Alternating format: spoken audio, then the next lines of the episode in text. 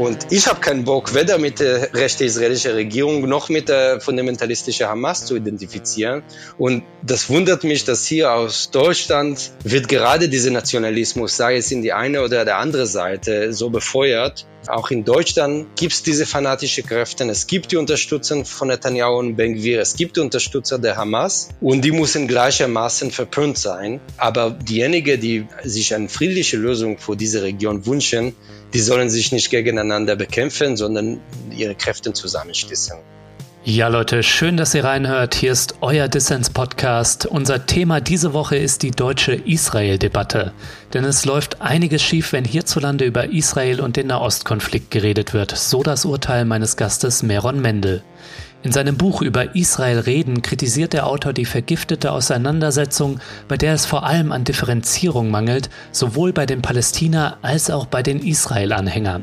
Mit Meron Mendel spreche ich darüber, was da schiefläuft und wie es besser gehen könnte. Ich bin euer Host Lukas Andreka und ich wünsche euch viel Spaß mit Dissens.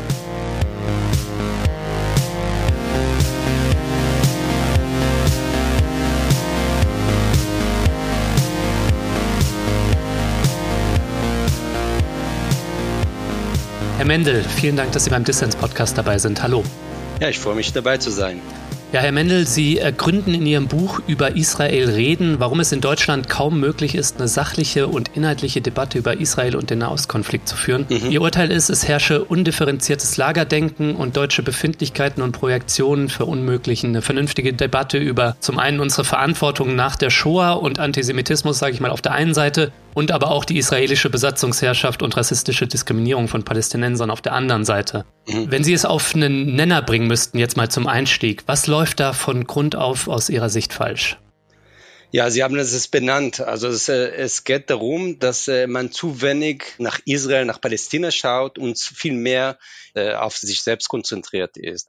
Vor allem äh, geht es darum, dass hier diese Wohlgefühl zu haben, äh, ich stehe moralisch auf der richtigen Seite, egal welche Seite. Mhm. Dann werden tatsächlich ziemlich holzschnittartig diese zwei Seiten, also palästinensische und israelische Seite, gegeneinander gestellt und entweder identifiziere ich mit einer oder mit der anderen Seite.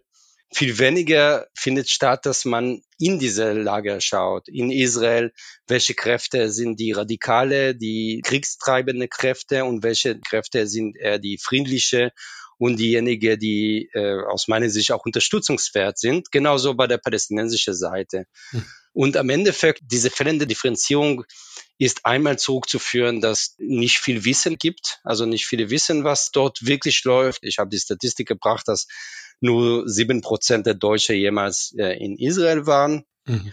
Und zum anderen, es geht auch darum, weniger zu verstehen, was wirklich dort los ist, sondern einfach das Gefühl zu haben, ich habe es aus der Geschichte gelernt, ich stehe moralisch auf der richtigen Seite.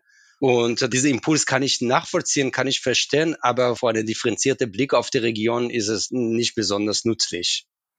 Ja, ich fand's äh, ganz witzig. In dem Buch beschreiben sie die beiden Lager zum einen als die anti-antisemitischen Israel-Groupies und äh, die anderen als die postkolonialen Palästina-Ultras. Mhm. Sie sind in Israel aufgewachsen, davon schreiben sie auch in ihrem Buch, was eigentlich ein Sachbuch ist, aber so autobiografische Töne drin hat und bezeichnen sich da auch als linker Israeli. Und als sie nach Deutschland gekommen sind, da sind sie, glaube ich, auch mitten rein in diesen Konflikt, der ja auch innerhalb der Linken ein Riesenthema ist. Wie hältst du es mit Israel? Ne? Mhm. Der Podcast hier wird ja auch von vielen Linken gehört. Ähm, und dieser Konflikt da zwischen Anti-Deutschen auf der einen Seite und Anti-Imperialisten, was natürlich auch nur Extrempositionen sind. Wie haben Sie das eigentlich erlebt, äh, damals, als Sie hierher gekommen sind, vor 20 Jahren? Können Sie da mal von Ihren Erfahrungen erzählen, weil Sie beschreiben auch, wie man versucht hat, Sie zu vereinnahmen als linken Israeli. Ähm, was haben Sie da erlebt? Ja, also genau wie, der, wie die deutsche Linke aufgeteilt ist zwischen zwei Lagern, sind auch die vorgeschriebenen Rollen von Israelis oder linke Israelis hier in der deutschen Debatte ziemlich klar. Also hat man entweder die Möglichkeit, sich als äh, Verteidiger Israels zu genieren und sich äh, immer so als der Aufklärer unterwegs sein und erklären, warum die Israelis so handeln und warum sie auf der richtigen Seite sind, also praktisch so eine Außenstelle der israelischen Botschaft. Oder gerät man in die Rolle der Kronzeuge, also schau mal, hier gibt es einen jüdischen Israeli und er sagt selbst, dass die Juden genauso schlimm sind wie die Nazis oder dass die Israelis genauso schlimm wie die Nazis.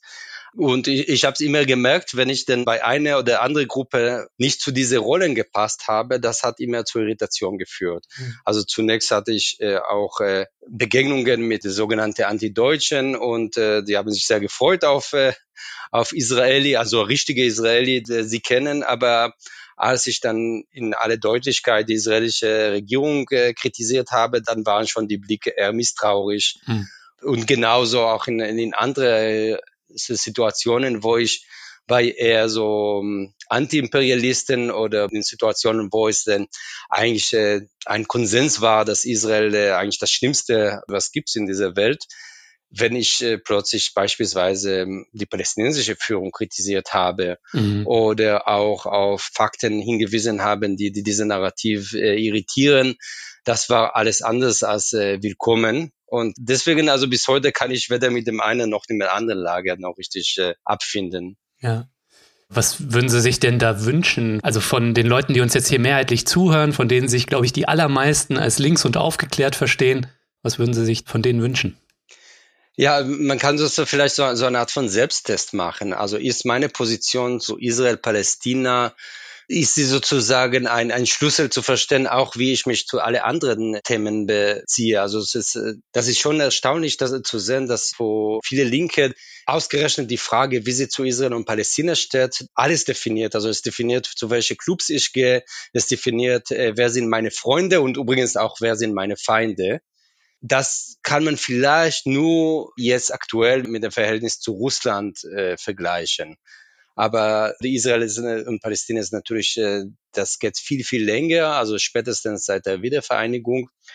Und das wünsche ich mir, dass die, diese gordische Knote zu lösen. Also kann man eine Position zu Israel entwickeln, ohne gleich in ein Kollektiv, eine linke Kollektiv, äh, diese oder andere dann zugehörig zu sein. Mhm. Und braucht man auch nicht diese Gruppenzugehörigkeit. Also das, das kommt mir alles, das ist mir alles ein bisschen verdächtig, weil es kommt mir so vor, als die Menschen nicht, sich nicht trauen, eigene Meinung selbstständig zu bilden, sondern die brauchen sozusagen die Gruppe, die ihnen das bestätigt und dann die Gruppe, die bestätigt, dass die andere Gruppe komplett falsch ist. Und ähm, von daher, das wäre die vielleicht auf der strukturellen Ebene zu sehen, dass man wirklich in der Lage ist, selbst eine Meinung zu bilden. Und natürlich selbst eine Meinung zu bilden, ist sehr mühsam. Also wir, wir mhm. das habe ich auch im Buch sehr oft beschrieben, wie man sehr gerne auf so ein, also eine Fastfood-Ideologie zurückgreift. Mhm. Also BDS, ja oder nein. So, so Fragen, mhm. die, die, sofort klären sollen, äh, zu welcher Lager du hingehörst oder welche Lager nicht. Und wir sollen, wenn es nur geht, raus aus dieser klare und sehr einfache Fragen raus, um wirklich zu verstehen, was ist da los ist und nicht so mit, mit Codewords zu arbeiten. Ja, ist, glaube ich, ein menschliches Grundbedürfnis, Sicherheit zu suchen in einer bestimmten Weltansicht oder in einer mhm. einfachen Identität, aber die ist in der komplexen Konfliktsituation äh, in Israel, Palästina halt nur schwierig möglich, so eine einfache Position. Mhm. Ich fand es ganz spannend. Sie schreiben, glaube ich, auf den letzten Seiten Ihres Buches, schreiben Sie so zwei interessante Sätze, die ich finde, glaube ich, ganz gut als moralisch-politischer Kompass für ja, Menschen hier in Deutschland gelten könnten. Und zwar, der eine ist, vergiss, dass Israel nach Auschwitz entstanden ist. Und das ist natürlich für Menschen wie mich in Nachkommenschaft von Tätern ähm, schwierig zu verdauen, aber dem stellen sie beiseite. Vergiss nie, dass Israel nach Auschwitz entstanden ist. Mhm. Vielleicht können Sie mal erläutern, was Sie mit diesen Sätzen, die so paradox sich gegenüberstehen, was Sie damit meinen und wie das vielleicht helfen kann, die Debatte zu versachlichen und vielleicht auch Brücken zu bauen. Also da referiere ich auf den berühmten Satz von Pat Parker, wenn sie gefragt wurde, was würde sie als schwarze Frau ihre weiße Freundin raten, wie sie soll mit ihr umgehen und dann geht es auch in diese Richtung, vergiss, dass ich schwarz bin und vergiss nie, dass ich schwarz bin. Mhm. Und äh, insofern ist es, äh, also dieses Paradox äh, muss man erstmal auch aussprechen. Ja. Und um das zu, äh, also erstmal zu irritieren. Und, und wir, wir müssen uns wirklich dann versuchen, diese zwei Brillen aufzusetzen. Einmal ein Blick auf der Situation, der sozusagen so kontextlos wie möglich ist, einfach die Situation vor Ort versuchen zu verstehen. Und dann sollen wir die zweite Brille setzen. Es ist nicht nur Auschwitz, sondern es ist der ganze Zusammenhang. Also dass, äh, wenn man einfach jetzt auf Israel schaut und nur die aktuelle Situation der Palästinenser und der Besatzung äh, schaut, aber nicht die Entstehungsgeschichte, nicht der Zusammenhang, wie ist dazu gekommen, dass der Konflikt so ist, wie es ist, wie ist dazu gekommen, dass Juden überhaupt im Nahosten sind, wie ist dazu gekommen, dass Israel als sozusagen immer noch westlicher Staat in, im Nahen Ost ist. Das ist nur eine halbe Wahrheit. Mhm. Und wir müssen immer diese zwei, zwei Blicke haben und natürlich auch schauen, warum, was motiviert uns für eine oder andere Position. Ist es wirklich nur eine nüchterne Analyse oder hier spielen auch andere Faktoren mit, sei es einerseits der Versuch, dann irgendwie etwas wieder gut zu machen in der Familiengeschichte, aber genauso auch der Versuch, etwas abzuwehren. Mhm. Also es gibt äh, diese beide Versuchen, äh, die werden ständig angewendet und von daher es geht kein Weg dran vorbei an diese Selbstreflexion, wie man selbst zu Israel steht und warum stehe ich so. Ja, gutes Thema und vor allem auch zwei Brillen aufsetzen, äh, verschiedene Perspektiven zulassen. Ähm, das gelingt in jüngerer Vergangenheit überhaupt nicht. Mhm. Jüngstes Beispiel, der Dokumenta 15-Skandal, ne, ging es um antisemitische Kunst, um Kolonialismus, Rassismus und Deutschlands Umgang mit all dem. Herr Mendel, Sie waren da als Experte geladen und haben am Ende frustriert das Handtuch geworfen. Können Sie uns da, wenn Sie es denn überhaupt wollen, ich kann mir vorstellen, dass es Sie so nervt, dass Sie gar keine Lust haben, darüber zu sprechen, aber vielleicht können wir ja was daraus lernen. Also können Sie vielleicht mal rekapitulieren, also woran ist es gescheitert und was können wir vielleicht aus dem Schlamassel dann noch für Erkenntnisse ziehen? Ja, also aus der zeitlichen Abstand kann ich nur sagen, also diese Dokumenta-Debatte oder das Dokumenta-Skandal ist ein Beispiel, wie kleine Gruppen, die aber klare politische Agenda verfolgen, in der Lage sind, äh, eine große Kulturveranstaltung, eine große Weltausstellung fast zum Sprengen zu bringen. Mhm. Und ich, äh, wenn ich meine kleine Gruppe meine ich äh, vor allem zwei Gruppen. Also einmal tatsächlich war es so, dass äh, unter 1500 Künstlerinnen und Künstler in Kassel eine kleine, aber sehr ideologische, motivierte Gruppe war, die wollte tatsächlich diese Dokumente zu einer politischen Veranstaltung, anti-israelische politische Veranstaltungen zu machen, mhm. neue Grundsätze da legen, wie, wie über Israel in Deutschland diskutiert wird. Und diese Gruppe glaubt, dass das Schlimmste, was auf dieser Welt gibt, ist die Besatzung Palästina. Dabei sind sehr viele andere Blindflecken bei denen, aber mhm. erstmal das äh, als Beschreibung. Von der anderen Seite, es gab auch zum Teil äh, aus der antideutschen Kreisen, zum Teil auch aus äh, politischen und äh, auch aus jüdischen Kreisen, gab einige, die hier die Chance gesehen haben, auch zurückzuschlagen und sozusagen eine, so ein, wieder einen Neukonsens zu schaffen. Also ich, ich wenn äh, dann die Gesamtdokumenta kurzhand als Ansemita genannt wurde oder äh, Ausstellung der Schande oder ähm, wenn äh, beispielsweise vom Zentralrat der Juden dann äh, in der Kulturausschuss sofort gefordert wurde, dass äh, die Politik solle Zugriffsrecht auf den äh, Ausstellung bekommen ja. und äh, die gesamte Kulturbetrieb soll äh, in Deutschland soll einen Selbstreinigungsprozess durchlaufen. Das sind schon so, das ist schon eine harte Tobak und das zeigt, dass diese beide radikale Polen haben sich auf der Dokumenta-Debatte sehr gut die Bälle zueinander gespielt. Und so, so hat sich das die, die Situation immer wieder eskaliert. Mhm. Und das, wenn, wenn schon die Ausstellung läuft, das versucht, das äh, zu reparieren und einen gemeinsamen Nenner zu finden, das erwies sich als, äh, als sehr, sehr schwierig bis zu unmöglich. Und äh, als ich das äh, gemerkt habe nach drei Wochen, dass es wirklich nichts bringt, äh, dann habe ich nicht die Hoffnung aufgegeben, dass es woanders gelingt, aber ich, äh, meine Einschätzung war, dass in der Situation in Kassel bis zum Schluss der Dokumenta äh, nicht mehr was Positives sein kann und deswegen habe ich dann aufgehört. Mhm. Was bedeutet das Ihrer Ansicht nach für die Zukunft der Debatte, wenn uns daran gelegen ist, eine kontroverse, kritische, selbstreflexive Debatte, deutsche Stimmen, palästinensische, mhm. jüdische Stimmen das zusammenzubringen, das scheint irgendwie angesichts dieser ganzen Vorgeschichten und dieser radikalen Brandstifter, die Sie da jetzt eben auch nochmal beschrieben haben, unglaublich schwierig natürlich, bis hin zu, ja, vielleicht sogar unmöglich. Also, mhm. was müsste da passieren? In welchen Formaten könnte sich sowas entwickeln? Hier in einem Podcast, in, in der Uni, an einem, in, in, in einem Seminar oder? Also ich denke, es ist, was Format angeht, sind sicherlich äh, die Formate besser, wo es nicht gleich in der Öffentlichkeit ausgeschlachtet wird und äh, mhm. auch solche Formate, die nicht zeitgleich mit akuter Konflikt laufen, sondern mhm. wir sollen gerade diese Blaupausen, die wir zwischen einem Skandal zu der anderen nutzen, um versuchen, bei vernünftigen Kräften so eine Art von Bündnis oder eine Art von äh, Allianzen zu bilden, die dann im Fall der Fälle oder wenn wieder was eskaliert oder etwas skandalisiert wird, doch irgendwie mäßigend einwirken. Aber ja. wenn ich darf, ich, ich denke, das wäre falsch zu sagen, das ist nur die, die Formate oder nur die paar Leute, die auf die Barrikade E-Mail gehen und skandalisieren. Ich denke, wir haben auch ein konzeptionelles Problem in unseren, ich sage, unseren linken Beurteilung.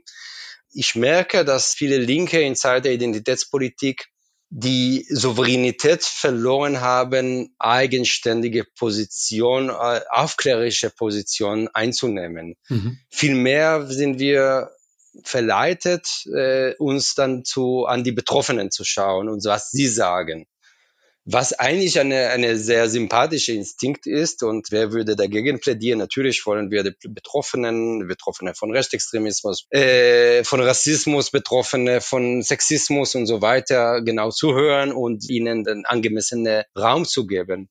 Und hier ist der entscheidende Fehler, die zuzuhören bedeutet nicht, dass, weil jemand aus betroffener Gruppe kommt, äh, hat die Person ein Monopol über eine Wahrheit. Mhm. Äh, und man kann das nicht auslagern, kann man nicht Betroffenen die Verantwortung oder die Urteilskraft zu komplexe Sachverhalten outsourcen. Mhm. Das muss jeder und jeder von uns auch in der Situation machen.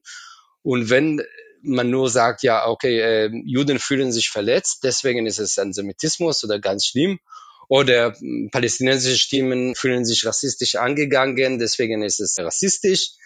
Das ist zu einfach mhm. und am Endeffekt, das ist kontraproduktiv, weil man gezwungen ist, entweder bin ich mit den Palästinenser äh, solidarisch oder bin ich mit den Juden solidarisch und dann bildet sich schnell diese beide Lager wir müssen auf diese Dynamik rauskommen. Und ich meine, Dokumenta ist nur ein Beispiel. Ich habe das ich habe zum Beispiel im Buch die Situation auf der linke Festival äh, Die White People in Freiburg geschildert das so ähnliche Dynamik aus, äh, aufweist. Das war auch in der sogenannten Bembe-Debatte 2020 der Fall. Hm. Und wir werden immer wieder in, in, solche Konflikte geraten, wenn zwei Minderheiten, in dem Fall Juden und Schwarzen oder Juden gegen Palästinenser, äh, diametral gegenüberstehen.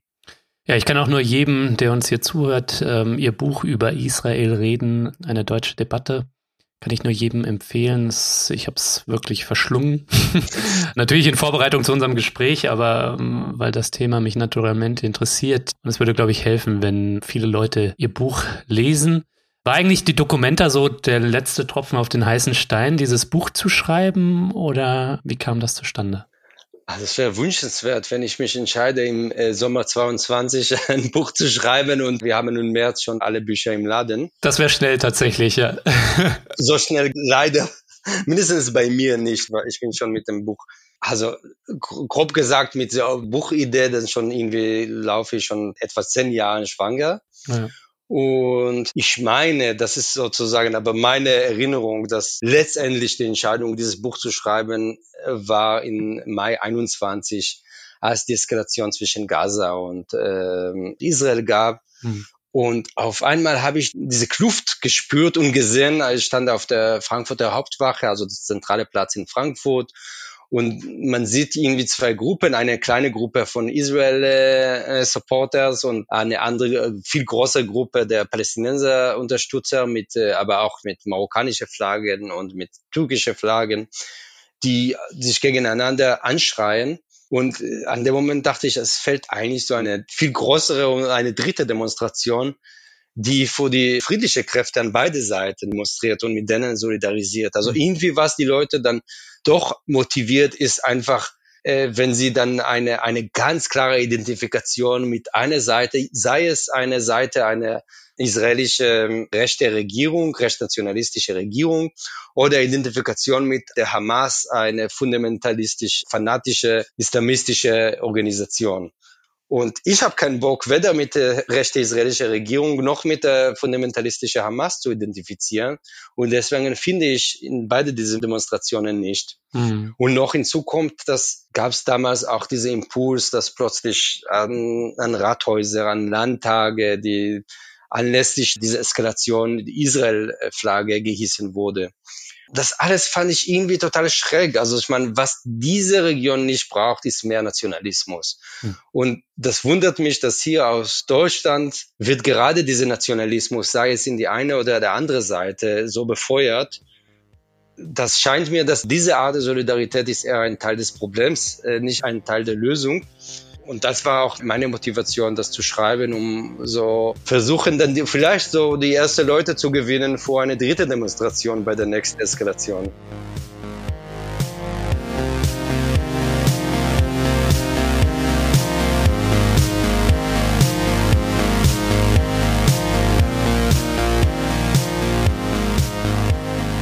So Leute, ich hoffe mal, euch gefällt der aktuelle Dissens Podcast. Wenn das so ist und ihr noch nicht Teil der Community seid, dann schließt doch jetzt eine Fördermitgliedschaft ab. Wir brauchen noch gut 20 SupporterInnen, um die 1000 voll zu machen, also lasst mal die Money flowen, denn mit eurem Beitrag ermöglicht ihr nicht nur meine Arbeit am Dissens Podcast, nein, ihr supportet auch die Arbeit von der Was tun Crew um Inken und Valentin. Also Solidarität im Doppelpack. Als Fördermitglieder winken außerdem Goodies und ihr nehmt jede Woche an meiner Verlosung teil. Dieses Mal haben alle Menschen, die Dissens unterstützen, die Chance, Meron Mendels Buch zu gewinnen, über Israel reden. Alle Infos hierzu und natürlich dazu, wie ihr mitmachen könnt, gibt's in den Show Notes und auf dissenspodcast.de.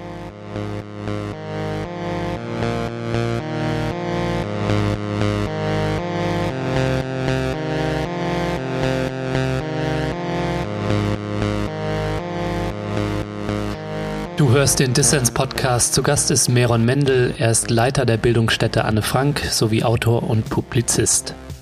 Ja, die Justizreform in Israel und die Proteste dagegen in Israel selbst, aber auch äh, in der ganzen Welt und die auffällig zurückhaltende ja, Position der Bundesregierung mit Blick auf diesen autoritären Umbau der rechten Regierung in Israel über die können wir vielleicht auch gleich nochmal kurz sprechen. Mhm. Mich hätte nur noch interessiert, weil Sie jetzt schon die Entwicklung der israelischen Gesellschaft ähm, angesprochen haben. Sie sind ja vor 20 Jahren nach Deutschland gezogen, Ihre Kinder sind hier geboren und Ihr Buch beginnen Sie aber mit einem Blick auf Ihre eigene Kindheit in einem Kibbutz in Israel. Und wie Sie vor allem als junger, linker, säkularer Israeli da sehr optimistisch waren, ja, dass Juden und Palästinenser Frieden schließen könnten. So auch so die Zeit vom Osloer Friedensabkommen und so, ne? Mhm. Und auch ihren Militärdienst nehmen sie in den Blick, wo sie da mit dem rechtsextremen und heutigen Minister Itamar Ben-Gvir, gleicher Jahrgang wie sie, wo sie dem auch begegnet sind. Mhm. Vielleicht können Sie da mal den Bogen schlagen von diesem Optimismus Ihrer jungen Jahre und dieser rechtsradikalen Randposition, die da tatsächlich noch nicht in der Mitte der israelischen Politik äh, in Regierungsministerialamt angekommen war, bis dann heute, diesen Wandel der israelischen Gesellschaft? Also ich meine, die israelische Gesellschaft wandelt seit Ende der 60er Jahren, seitdem die Israel nicht nur eine kleine Staat, der sozusagen der ähm, Demokratie ist, sondern auch zugleich auch Besatzungsmacht in den besetzten Gebieten. Mhm. Aber das hat sich über den Jahren, hat sich immer verfestigt. Und was am Anfang noch nicht so institutionalisiert war und noch nicht die innere Strukturen in die, die israelische Gesellschaft stark beeinflusst hat, hat über mehrere Jahrzehnte äh, dazu geführt, dass eine, eine Art von, von Rechtsruck, eine Radikalisierung in die israelische Gesellschaft immer spürbar wurde. Und ich bin tatsächlich, ich war sozusagen meine Jugendzeit, also war so eine, eine optimistische ähm, Jahrzehnt in der israelischen Geschichte. Das war also Ende der 80er, Anfang der 90er Jahren. Also 1991 wurde äh, linke israelische Ministerpräsident gewählt, also nach langer Zeit, dass die, die rechte Likud-Partei an der Macht war. Äh, zwei Jahre später, also 93, äh, wurden die erste Abkommen mit den Palästinensern unterschrieben der Erzfeind Yasser Arafat ist aus Tunesien nach Ramallah gekommen. Also es war auf einmal ganz klar, wir gehen in die Richtung eine Lösung. Also es kommt Schritt für Schritt. Und äh, die, so waren auch diese Oslo-Abkommen angelegt. Das gibt's äh, erste Phase, zweite Phase, dritte Phase und dann sozusagen der, der absolute äh, ewige Frieden. Hm.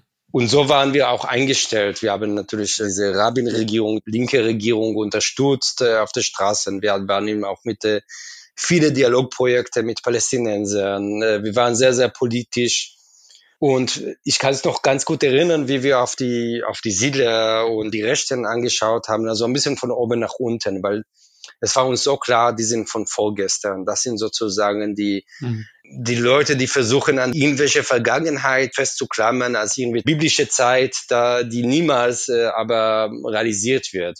Äh, also, die, dass die heilige Orten und so, das spielt für uns keine Rolle. Und dann, also ich sollte Mitte November 95 äh, in die Armee gehen, wie jeder Israeli. Und für mich war auch die Vorstellung, ja klar, okay, ich gehe jetzt zu der Armee, ich mache das, weil das ist ganz wichtig, meine Familie, äh, Israel zu verteidigen. Aber ich gehe sozusagen als letzte Generation der Soldaten, die noch in Zeit des Konflikts, des Krieges noch einberufen werden. Und das äh, sehr bald kommt die Frieden, vielleicht braucht man noch Armee, aber ganz andere Armee. Hm. Und zwei Wochen bevor ich äh, einberufen wurde, hat der äh, jüdische Fundamentalist den äh, Ministerpräsident Yitzhak Rabin ermordet nach einer Friedensdemonstration. Und das war ein richtiger Schnitt. Also es, da auf einmal haben wir gemerkt, dass diese rückständige Leute aus der Fundamentalisten, aus, die an die Vergangenheit festklammern wollen, die sind doch sehr, sehr stark und sie sind in der Lage, den Lauf der Geschichte umzukehren. Und das ist tatsächlich passiert. Also in der Armee war ich ähm, sehr viel mit Siedler in Kontakt, vor allem in Hebron, wo die besonders fundamentalistische ähm, äh, Kern der Siedler lebt. Unter anderem, Sie haben es schon erwähnt, war ein, ein junger Mann genau in meinem Alter, Itamar Bengvir. Ich meine, wir kannten ihn alle, weil er einfach so unerträglich war so ideologisiert, dass äh, das konnte das ihn gar nicht äh, übersehen. Also er ist mit seinen Freunden damals auf der arabische Markt gegangen, um Gemüsestände zu demolieren, hat Zivilisten, arabische Zivilisten mit Steine beworfen oder sie mit, äh, auf sie Beutel mit Urin runtergeschmissen. Also wirklich die schlimmste Sachen, die man sich vorstellen kann. Mhm. Und immer wenn wir uns versuchten, ihn aufzuhalten, er hat auf uns gespuckt, er hat uns als Nazis beschimpft. Also es war echt extrem unangenehme Begegnungen. Und nur der Gedanke, dass dieser Mensch, der politisch in seiner Überzeugung gar nicht geändert hat, also er hat jetzt eine andere Methoden, er muss keine Urinbeutel den Leute werfen, sondern hatte ist deutlich effektiver als Minister. Mhm. Aber dass diese Person der oberste Befehlshaber der israelischen Polizei ist, ist äh, Minister für nationale Sicherheit und der Königsmacher der, der jetzigen Netanyahu-Regierung, Jemand, der inzwischen auch mehrfach äh, in israelische Gefängnis wegen terroristischer Aktivitäten gesessen hat. Also das ist äh, echt unvorstellbar. Also das ist wirklich, das zeigt einfach, was in diese, diese 25 Jahre passiert in, äh, in Israel und wo ist Israel heute. Hm. Was bedeutet das denn aus Ihrer Sicht, diese ganzen Entwicklungen, dieser Aufstieg des religiösen Nationalismus und der demokratiefeindlichen Kräfte innerhalb von Israels für die politischen Beziehungen zwischen Deutschland und Israel? Sie greifen nämlich auch in ihrem Buch dieses äh, wohlbekannte Diktum der Staatsräson auf, ja, mhm. also dass mhm. Israels Sicherheit angesichts der Shoah-Verantwortung deutsche Staatsräson ist ähm, und zweifelsohne hat dieses Land hier ein besonderes Verhältnis zu Israel als zu anderen Staaten und der Schutz Israels vor ja, Staaten wie dem Iran und Feinden äh, des Existenzrechts Israels, der ist natürlich wichtig. Und gleichzeitig sehen wir eben diese Gefahr für Israel aus dem Innern Israels, ne, von, diesen, mhm. von dieser rechten Regierung und den Demokratiefeinden, wie sich das jetzt auch äußert, in dem Versuch, Israels Justiz autoritär umzubauen. Was bedeutet das aus Ihrer Sicht für das Diktum der Staatsräson? Ist das noch zeitgemäß angesichts rechtsextremistischer Minister und einem Staatschef, der die unabhängige Justiz abschaffen möchte? Ja, das kann, ich kann dazu zwei Sachen sagen. Also wenn man das wirklich diese, dieses Versprechen oder diese Deklaration ernst nimmt, dann muss man vor Augen führen, dass heutzutage die größte Bedrohung für Israels Sicherheit ist Benjamin Netanyahu und seine Regierung. Das nicht nur eine politische Einschätzung, das, also dazu gibt es äh, inzwischen genug Zahlen, also das, was diese Regierung in drei Monate geschafft hat, also die, die israelische äh, Wirtschaft zum großen Teil zu ruinieren, Großteil der Startups, die in Israel sind, dabei auszuziehen aus Israel. Großteil der gebildeten Bevölkerung sucht gerade nach Alternativen im Ausland. Also das ist unbestritten und objektiv eine Sicherheitsbedrohung Nummer eins jetzt vor der äh, Existenz des Staates Israel. Mhm. Also wenn man wirklich das, äh, das ernst nimmt, diese Garantie oder das Versprechen zu, zu Israels Sicherheit, hätte man schon die Bundesregierung äh, handeln müssen und zwar nicht mit zarte und zahme Nebensätze bei einem Staatsbesuch von Netanyahu oder Besuch des israelischen Außenministers. Aber gerade solche Situationen zeigen die Schwäche dieses Versprechens, weil das ein Versprechen, das äh, wurde von, äh, von Angela Merkel erstmal 2007 vor der Vereinigten Nationen und dann 2008 und das wird am meisten rezipiert vor der israelische Knesset. Mhm. Das war tatsächlich ein Novum, weil keine andere Bundeskanzler vor Merkel so weit gegangen ist. Das war auch kein Zufall, dass beispielsweise Helmut Schmidt kurz danach sich davon deutlich distanziert hat. Merkel hat gesagt, alle Bundeskanzler vor mir waren diese Meinung und Helmut Schmidt hat gesagt, naja, gefühlsmäßig ist vielleicht nachvollziehbar, dass Frau Merkel dann deklariert, Israels Sicherheit sei deutsche Staatsräson, aber es ist politisch falsch. Und ich denke, diese Urteil würde ich mich auch äh, anschließen, weil ähm, einmal wird überhaupt nicht konkretisiert, was damit gemeint ist. Mhm. Und zum einen wird nicht thematisiert, an welche Bedingungen das dran knüpft. Also Merkel hat gesagt, es wird für immer gelten. Wird es wirklich für immer gelten, wenn Israel zu einer Autokratie äh, mutiert? Also dann soll Deutschland vor eine Art von Ungarn im Nahosten äh, die Verantwortung übernehmen.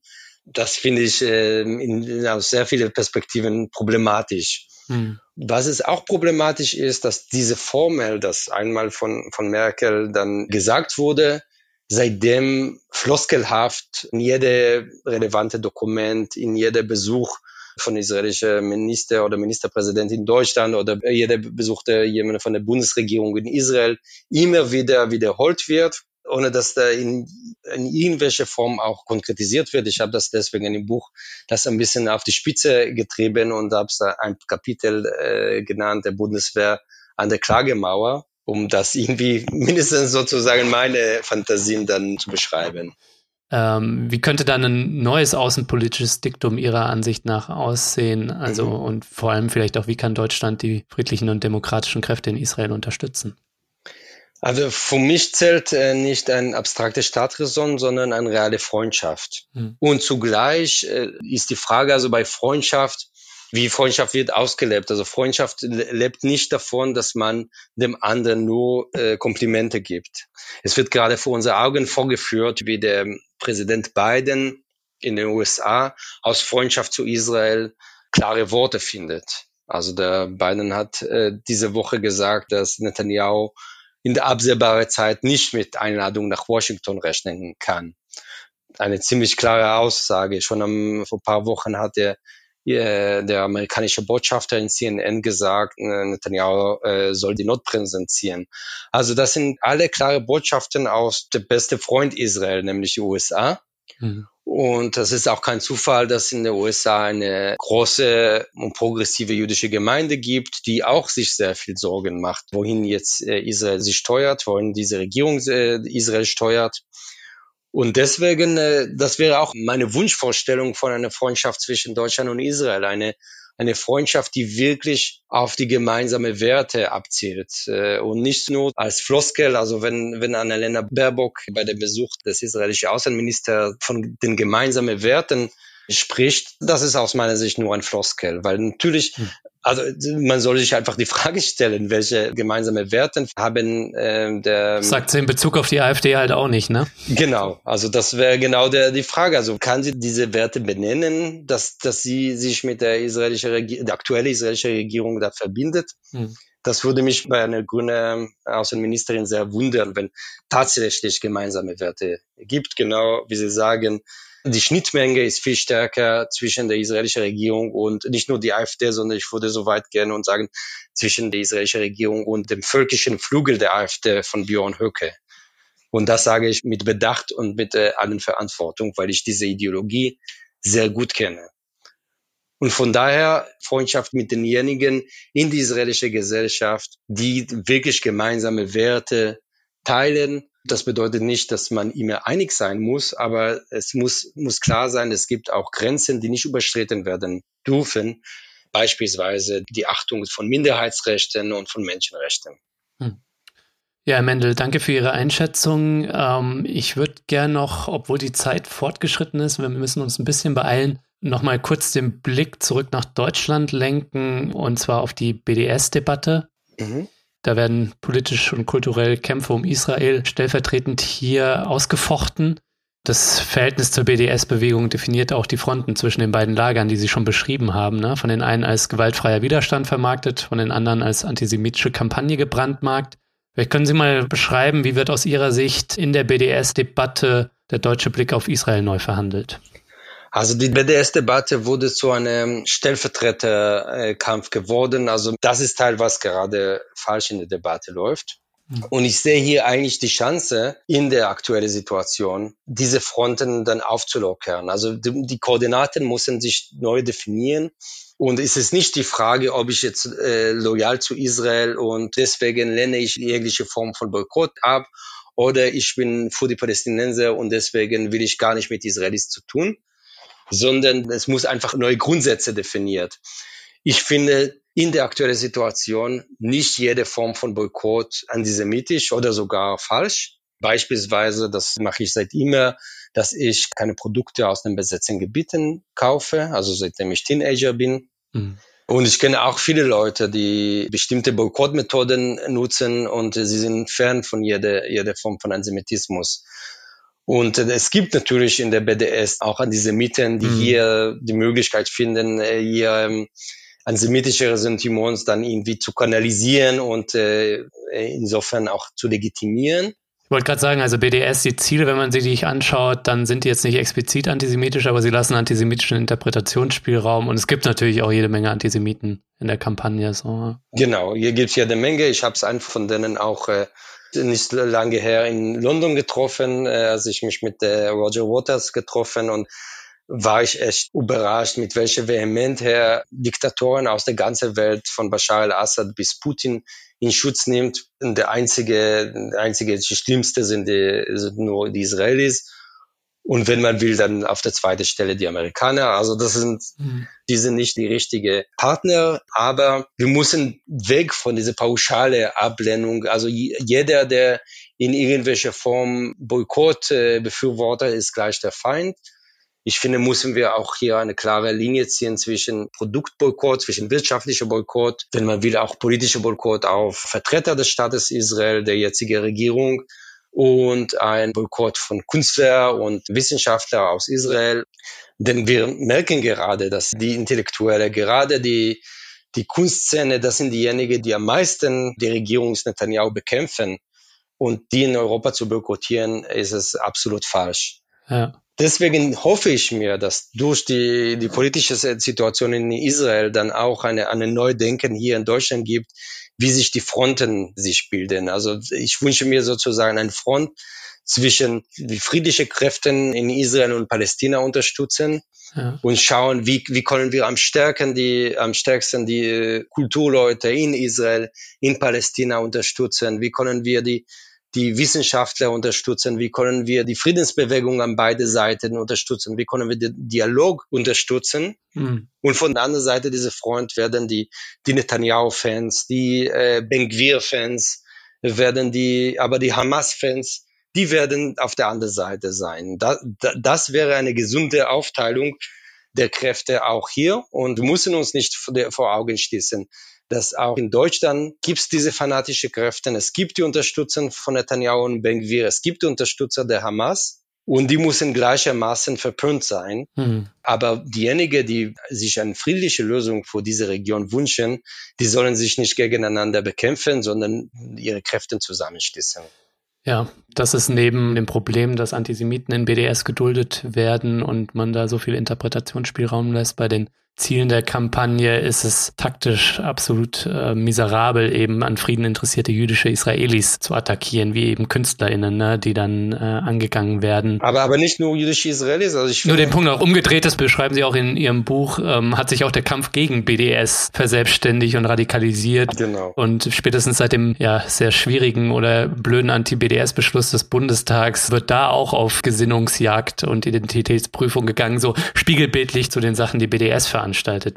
Das kann halt irgendwie nicht die Zukunft sein. So. Genau. Und wir sehen, dass, dass irgendwie diese Boykott und der Gegenboykott sie bedienen sich gegenseitig. Also dann werden BDS unterstützen von, von einem Festival abgewiesen und dann äh, werden sie von, äh, boykottieren sie dann äh, andere, also wie die Berliner Popkulturfestival.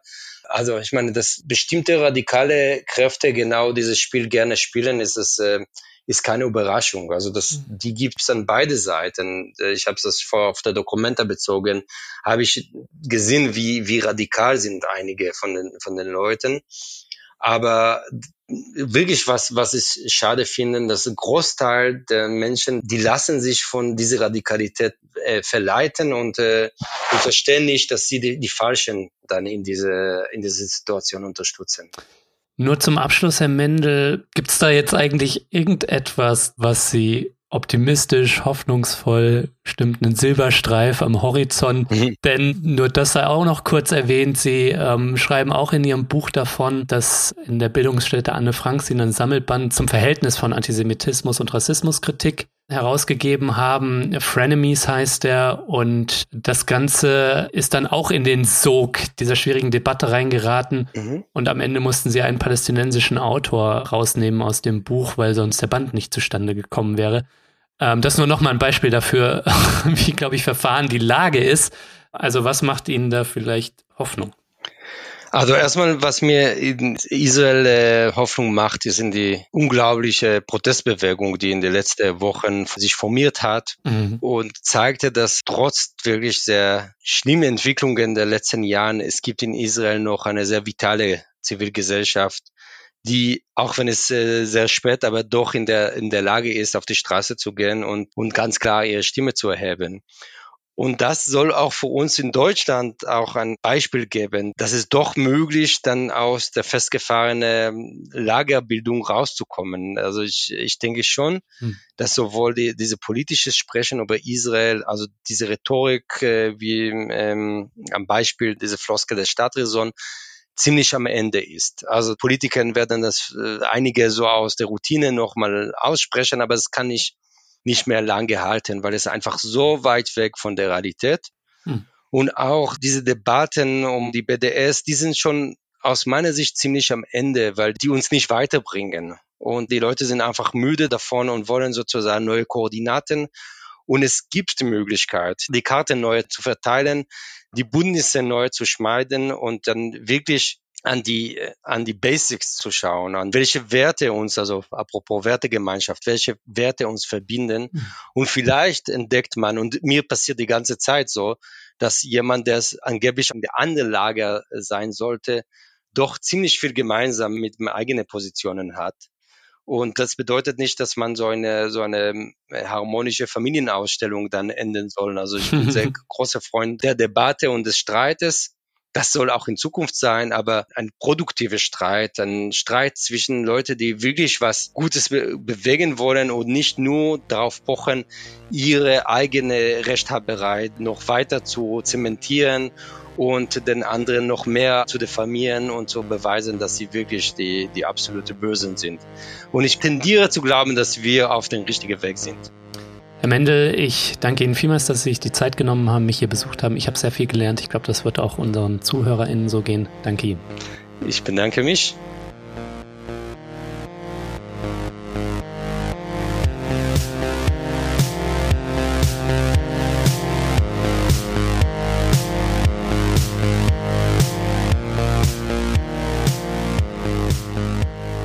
Ja, das war's auch schon wieder. Das war der Dissens Podcast für diese Woche. Schön, dass ihr alle dabei wart.